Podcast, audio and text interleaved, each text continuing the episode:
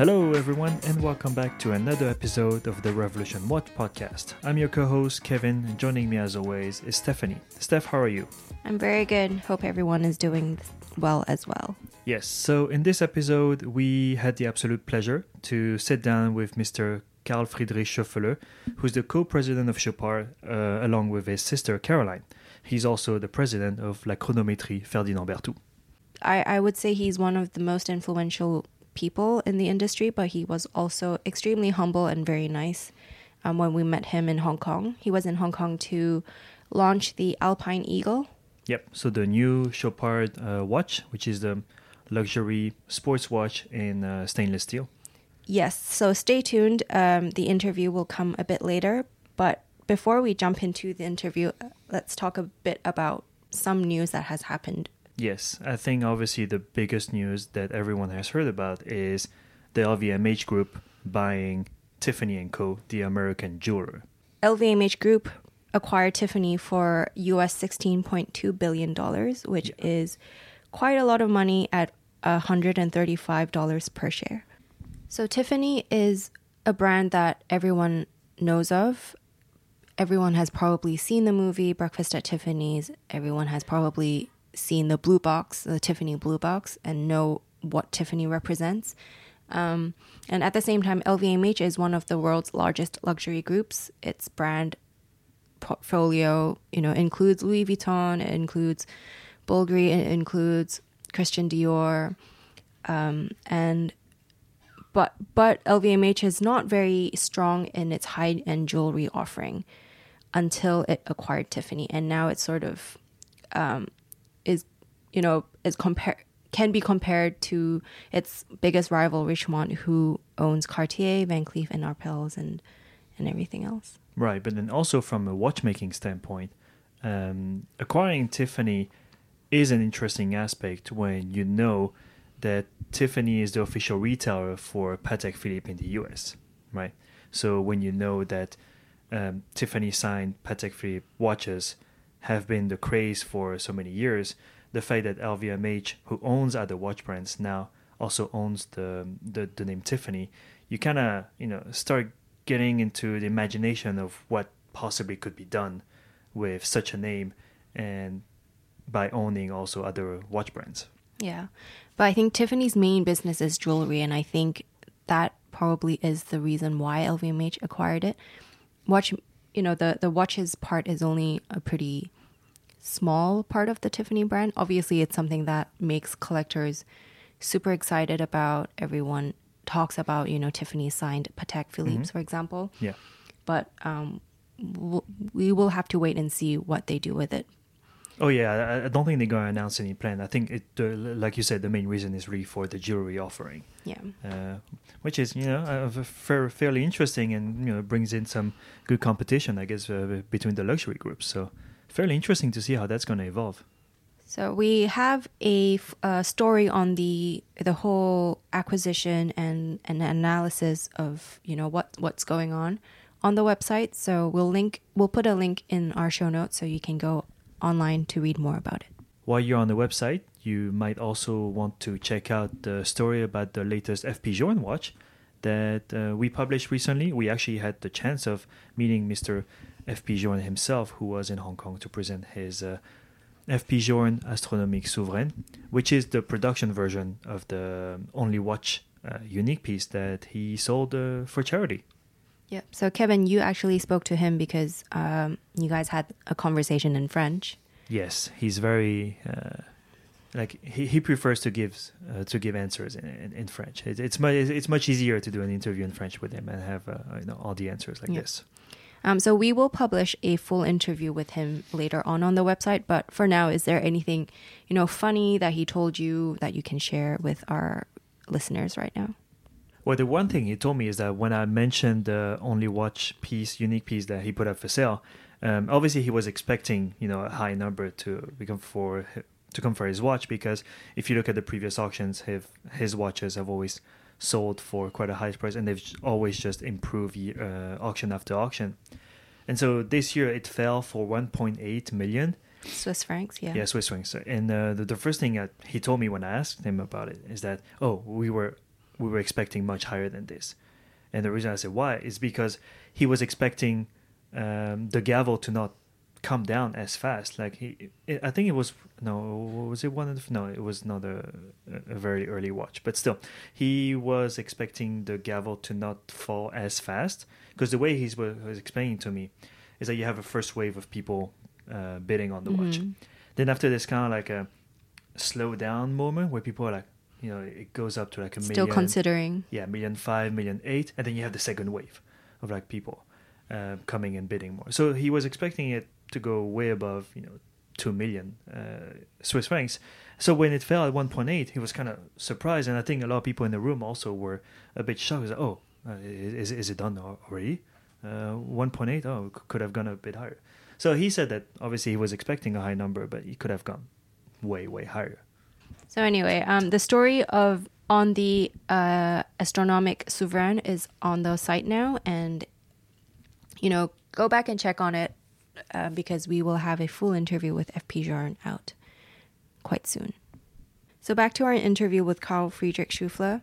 In our last uh, Revolution issue, which came out in September, we actually broke the news of the Alpine Eagle that came out and um, it was the story written by our founder Wei Koh, who met with Carl Friedrich as well and sort of uh, talked to him about the inspiration and everything. Um, but when Carl Friedrich Scheufele came to Hong Kong to do the launch of the watch, uh, we caught him as well to sit down and do a podcast with us, which he very happily agreed to, and we were extremely, extremely um, privileged to have had the chance to talk to him. Yep, that's right. And that made for a very interesting conversation where he gave us a lot of insights of how the watch came about, um, the material that they use, because they, they were using a new kind of steel that they developed. Yeah, a sustainable kind of steel. Yep. And so we learned all about it in the conversation. And I think you'll fairly enjoy what he had to say. So without further ado, uh, let's get into it.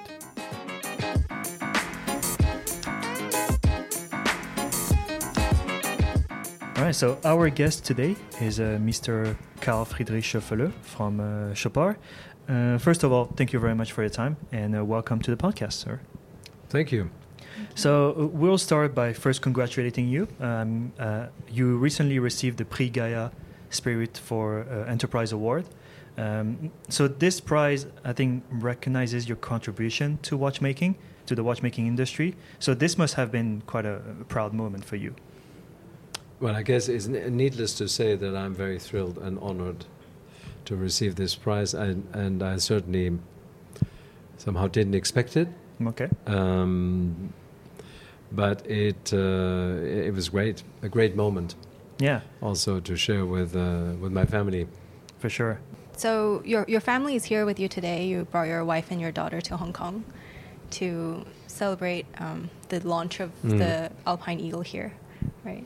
Um, so let's go back a little bit into the history of Chopard. Your father bought Chopard in 1963, and I Mhm. think you've mentioned in the past, in some past interviews, that your father was quite obsessed with Geneva as well. So c- can you tell us a little bit about maybe growing up and and how you found yourself following in your father's footsteps? Well, somehow, you know, I found myself uh, growing up in, you know, surrounded by the watch uh, industry or uh, uh, going to the factory every now and then and and playing with watch parts, and so it was kind of a inevitable um, evolution Mm. to find myself uh, at Chopard. But between these early days and um, my actual arrival, uh, you know, I went to school in Geneva, international school, and uh, had many different ideas in my head when I left school. I wanted to study art and and um, but then found my way back to Chopard. Um, because of the jewelry apprentice apprenticeship that I started, and um, the fact that I, I could really travel while Mhm. working, Right. Mm. which was something I really wanted to do. So um, there were no obligations to join the company, and Uh, it was, um, of course, suggested, but um, and that was probably the best strategy anyone could have Right. to make me to make me come. yeah. Not You, forcing you into it. Yes. Yeah. you don't have any other regrets of maybe uh, not going into other industries instead of watchmaking? No, I think uh, really no regrets. Uh, simply because working uh, in the industry really um, made me experience so many different aspects of uh, creative processes, which is what I like most. Mm. And um, just looking at the uh, project we, we just launched here, the Alpine Eagle watch, uh, was just a wonderful project. And Yeah. where else could you actually do that? In which other industry Yeah. could you Yeah. actually do that? So For sure. Yeah. Did your father give you quite a lot of control over what you can do in the company when you joined? Well, I think this was a, a very, a very vision, a visionary move. Uh, I would say that he actually gave us, my sister and Mhm. myself, um, a lot of room to move. Yeah. And we could make some mistakes, but we could express our opinions and uh, we could actually, you know, develop uh, ideas. So. Mm-hmm. Uh, I think that that's a vital, uh, uh, vital way of getting a young, the younger generation interested. Mhm. Mm-hmm. Yeah, is that what we try to do with your own uh, children? Is why maybe well, Carl Fritz came? uh, you know, that's what we. Yes, I, I, I remember this, of course, and uh, and I find that Carl Fritz really enjoys uh, the same prerogatives Right. that uh, we can offer him now, and uh, it's probably the best way forward. Mm. Yeah. Does, does he still want to be part in watchmaking? Because I know he's studying in uh, was it, uh, He's studying Hotel hotel, management. mana- Yeah. management. That's right, hotel yes. management. That, does he have any um, interest in choosing one of one of those, or is he going to try to stick to both industries? Well, he's studying hotel management, but he already said that uh, he doesn't necessarily want to work in the hotel Right. industry. Okay. Mm. And uh, but it, it gives you such a, a g- a great general um, uh, approach uh, and uh, general knowledge that it it can be applied to to Chopard Right, for sure. without any problem. Yeah. Mm. The 70s was not an easy time for the watch industry, um, but Chopard sort of managed to stand out because uh, you created Happy Diamonds, I think. And the story is that you, you, were, you saw a waterfall or you were inspired by something that um, Mhm. turned out to be Happy Diamonds. Like, can you tell us a story? Well, what uh, what happened? Uh, first of all, when I when I first joined the company, the quartz revolution, as it was called in those days, Right. Mhm. was about to to happen, and uh, and I saw it happening when uh, you know most of our collection became quartz, and uh, we were abandoning mechanical movements. Mhm. And of course, in those days, I didn't realize, you know, really what that meant, Right. Mhm. and uh, and even less what what will happen after that. And at the same time, um, it was a period where design, uh, watch design, was was predominant, the predominant factor. Mhm. Um, and our uh, designer and uh, decorator at the time, uh, uh, Ronald Kur- Kurowski, was the man who uh, who had the idea for the Happy Diamond watch. Mm, okay. Uh, in fact, uh, yes, he was looking at a waterfall, and uh, his idea was, you know, how can you reproduce the uh, the effect of water f- come falling down and playing with the light, Mhm. or diamonds moving instead of being set and playing with light. Mm.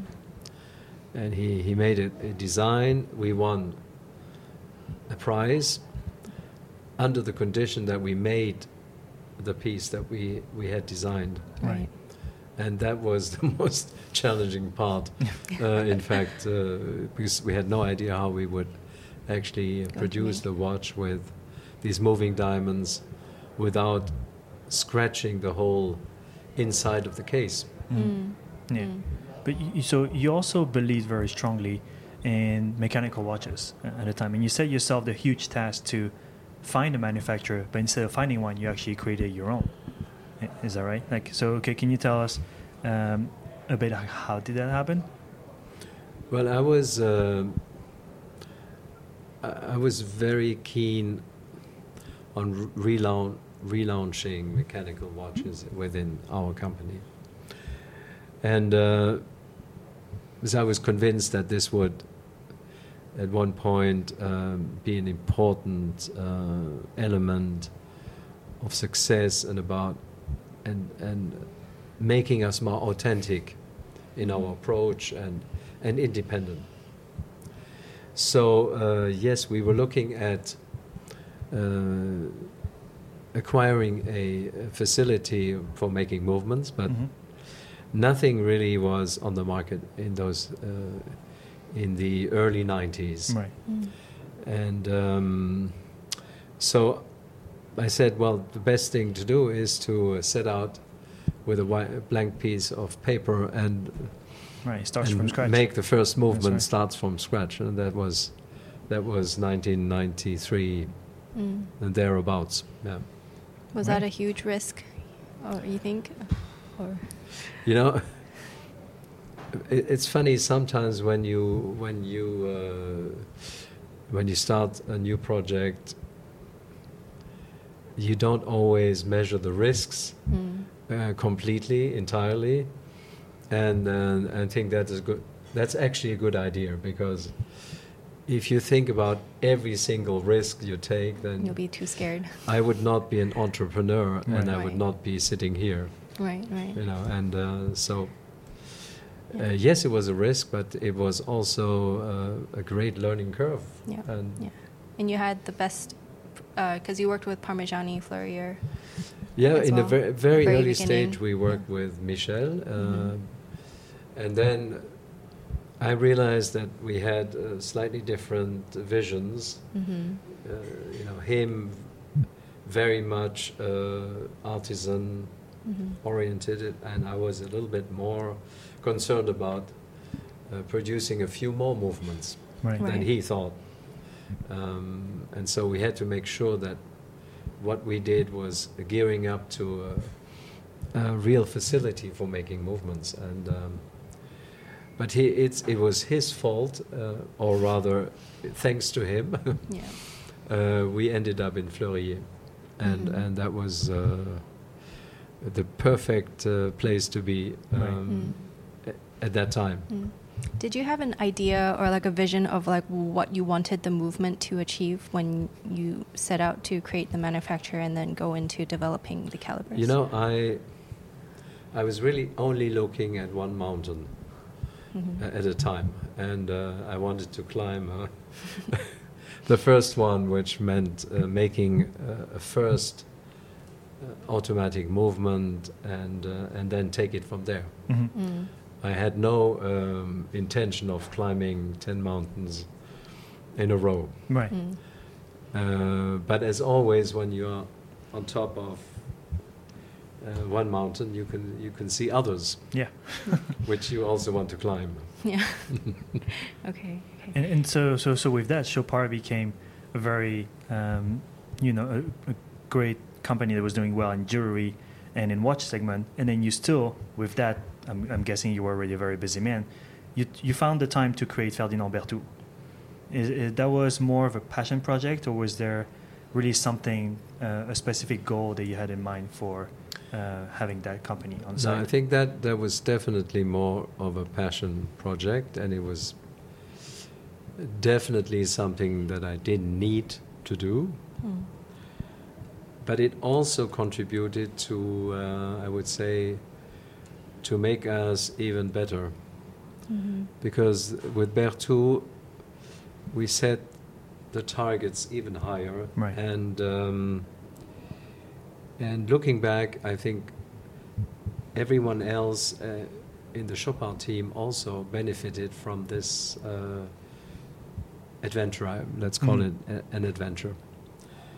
Um, obviously, uh, my family was not uh, um, very keen on uh, Right. seeing me doing this while I was con- complaining about not having enough time.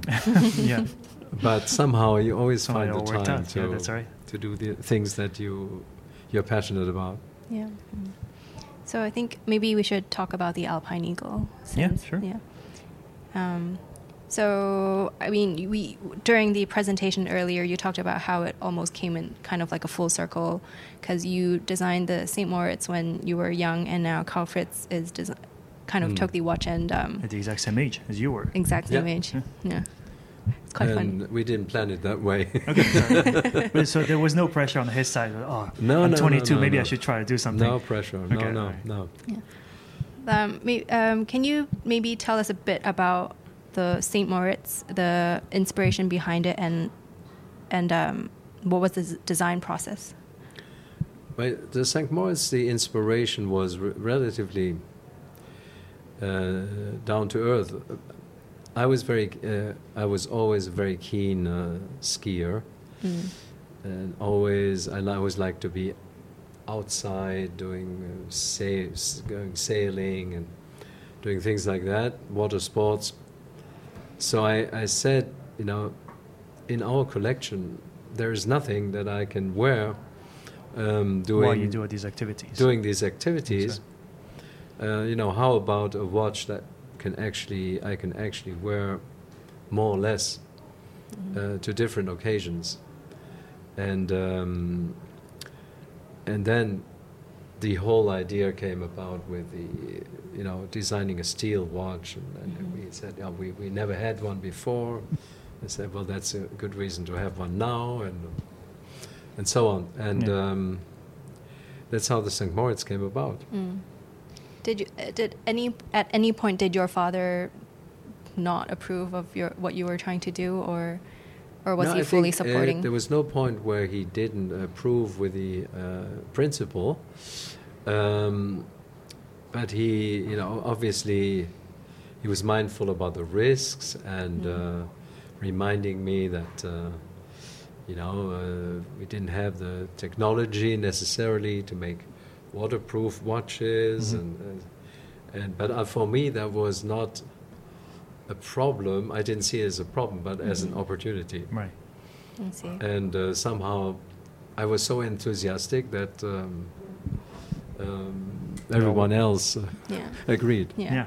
So when the watch came out, it did quite well. It was very successful. Um, I think also in even in the Chinese market, it was doing quite well.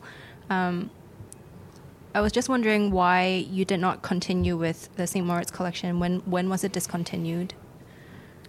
It, it lasted for about 20 years, Mhm. roughly 20, which is a, a long time. Yeah.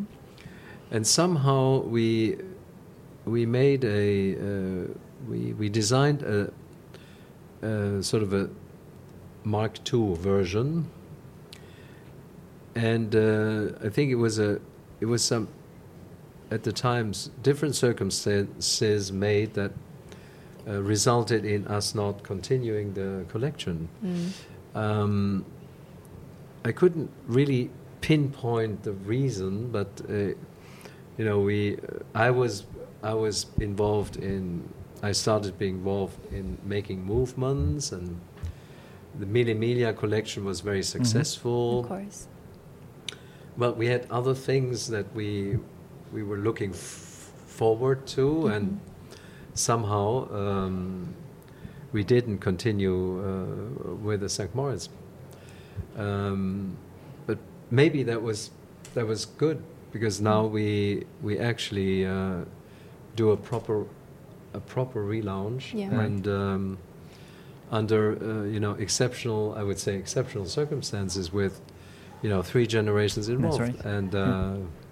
It couldn't have been better. Mm. Yeah, and then you you were explaining how at the time the St. Moritz was very representative of its time, and now the Alpine Eagle is also very representative of our times uh, today. So uh, yes, yeah. So it, it it is for sure. I think a good way for Chopard to. You, you, some people would say enter the uh, the steel sports watch, but it's not really the case because you were already part of it before. yes. I mean, we, you know, i- in a way, if we would not have had the St. Moritz watch, I would have been opposed to to entering this market, Mhm. sort of as a Me Too uh, uh, product. But Yeah. with the St. Moritz watch and the history behind it, uh, I, I thought it's a very meaningful uh, way to come back. And um, and we had a great time redesigning uh, Yeah. This uh, amongst uh, the three generations. That's right. And but so you were saying how it, it, it took a while for the Alpine Eagle to come out. You went through several prototypes, whether it Mm. was the case or the, the dial. What was the main thing that you, you were not happy about? Uh, that you were waiting, you know, for, for it to, to arrive to finally give the, the green light. When I, you know, I was.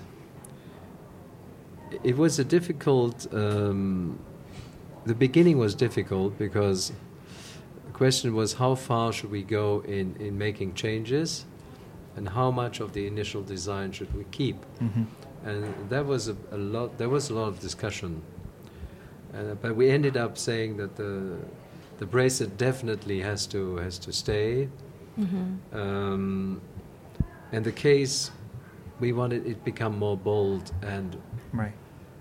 well, the entire watch uh, should become more sporty, more uh, well, more in line with today's uh, requirements. hmm Mm-hmm. Um, the St. Moritz was a bit more on the elegant side, if you wish, Right. Mm-hmm. and and this one is now more on the sporty side. Mm. Right. Uh, the same, but one one big aspect of the watch is the fact that you're using very uh, sustainable, you know, luxurious material, right? That's something that to you and your sister is something very dear to to, to your hearts, right? Yeah, well, you know, independ- independently from this project, we we had this uh, an ongoing development for a you know a new interesting steel, Mm-hmm. which uh, should be uh, a, a, a material which was recycled, and we wanted it to be uh, not only sustainable but harder Right. if possible. hmm And uh, in fact, the requirements were pretty Pretty high. pretty high. Right. Mm. Um, but this was an ongoing project, and when we when we entered the Alpine Eagle project into the Alpine Eagle project, you know, we kind of immediately made the uh, connection. We said, Mhm. "This is this is the material we have to use." hmm Mm. Uh, but this being said, it wasn't e- it wasn't easy to use it Yeah. Mm. But then in you, the first place. right. But in your work in sustainable luxury, Mm. do you think that is your goal to kind of push other brands to also get more into that space and be more um, how do you say Yeah. Do you like hope that what you're doing is also going Yeah. to push other brands to? Well, I, you know, clearly we were hoping that uh, we would pave the way, hmm mm-hmm. and um, that that and and not to be alone. That's and right. I think if you look at what we did in the sector of, of gold, Mm-hmm. then you could actually see that we did. yeah. We started the journey in a very small way with with the um, first initiative of uh, Fairmined Gold, mm-hmm. relatively small quantities, and, right. and now using ethical gold for the entire production. If you look at what's happening in the market, then you can see that we are no, no longer alone, Yeah. yeah. and, and that is great. Mm. That's what we really wanted. Mm. For sure. So uh, I want to talk a bit more about uh, Lucent Steel. So this is something that uh, only Chopard has ex- exclusivity over, right? Because it's something you guys Yes. d- developed. Um, and I think you you said it took four years of development. Is it? Um, can you tell us a little bit more about like sort of what Lucent Steel is um, and the difficulty of producing it? Well, basically, um, lucent steel, the, the particularity is that it is melted twice. Mhm. And through melting it twice, uh, it becomes more uh, compact, Mhm. more, uh, the impurities will be less, or there will almost be no impurities. Right. Mhm. And um, the molecular, the molecular structure basically is is different to to normal stainless steel, Mhm. and um, therefore the steel becomes it becomes harder, and it becomes um, it can be used for uh, purposes even uh, including surgery Yeah. or Mm. you know surgical steel. Um, but it is more difficult to, to work with Right. uh, in terms of tooling, in terms of. Uh, so there was a learning, learning curve involved for us. Mm. Right. And the last aspect is, is, is more visual, Yeah. Uh, it, it is more shiny. Mm. Have you actually done any tests on it to sort of like prove that it's m- much harder than normal steel and Oh, yes. stuff like that, Yes, right? yes. Okay. So at, at the same time, visually, um, people are, are obviously going to try to compare the Chopard Alpine Eagle with, you know, its predecessors such as the Audemars Piguet Royal Oak or the Patek Philippe Nautilus. W- What would you tell to those people who would try to make comparisons? I think every one of these watches, including ours, has a, a strong individual character. Mhm. hmm And um, I think the Alpine Eagle uh, has arrived on the market as a strong, uh, interesting alternative. And and then the rest is up to to whoever you know whoever is interested at any given moment in buying one of these watches. Right. But I think we we we bring a very interesting, very individual uh, watch to the market with character, uh, with its own character, Mm. um, and I think a very uh, interesting history.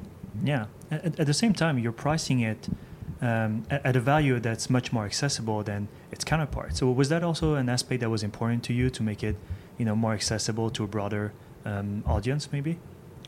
But I think uh, the fact that my son was uh, involved, you know, he he reminded us that you know the younger generation also uh, wants to buy, you know, obviously interesting mechanical Mhm. watches Mhm. nowadays, Yeah. and and for me personally, that has always been uh, important to make sure that we had watches in our collection which would be attainable uh, for f- also for the, some younger generations or not only people with relatively deep pockets. Yeah, Mm. that's right.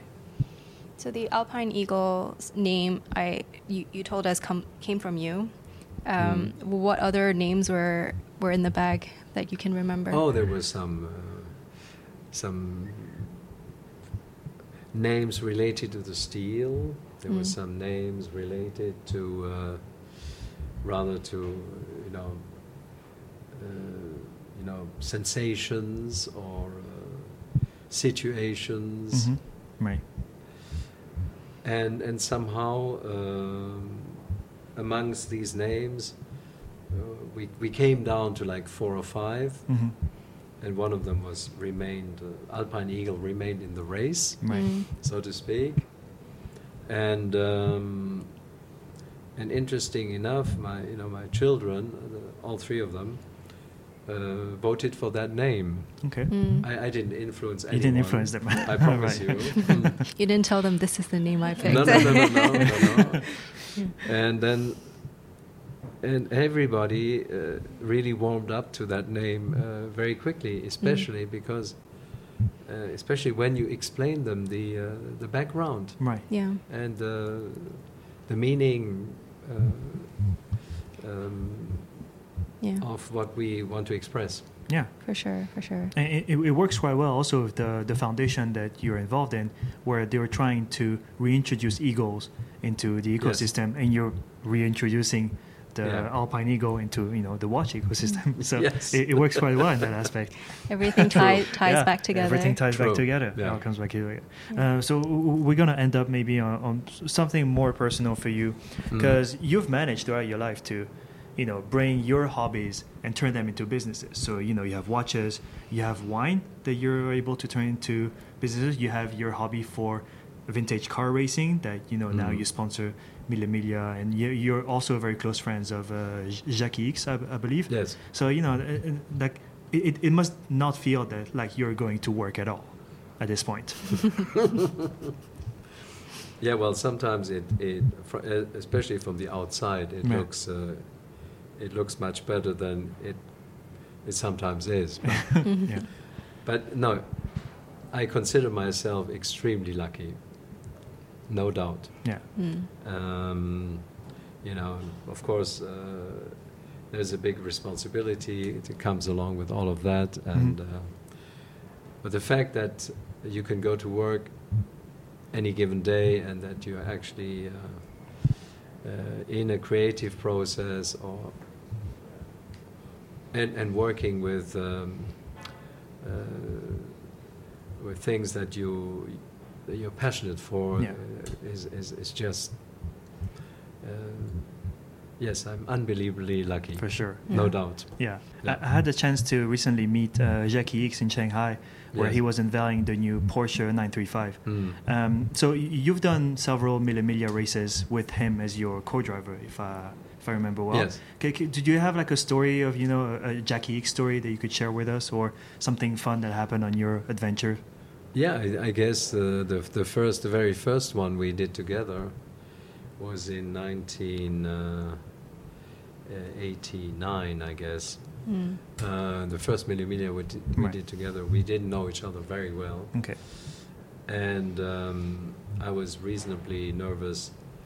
Um, you know about the whole thing. I invited him to join the Mille Miglia, and then. Um, well, he came, uh, which I was surprised. Right. Um, he found that was a great idea.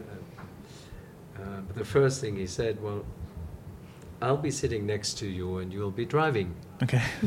right. Com- said, coming from a racing legend, that's a and I said, oops.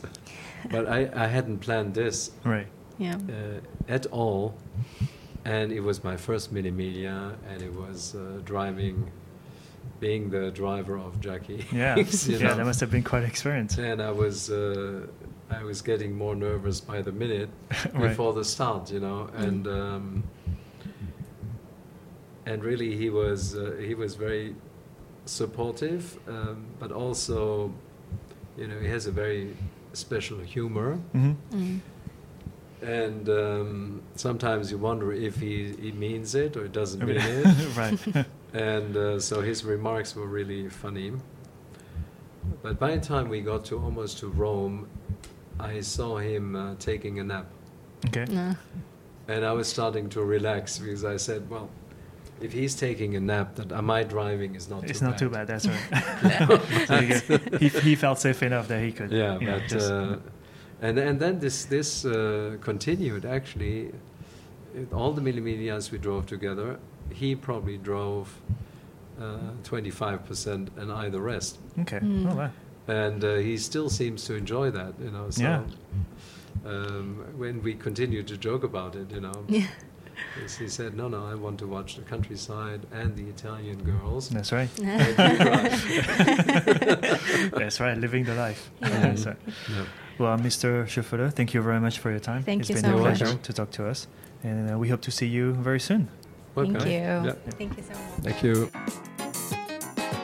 All right, so that was our conversation with Mr.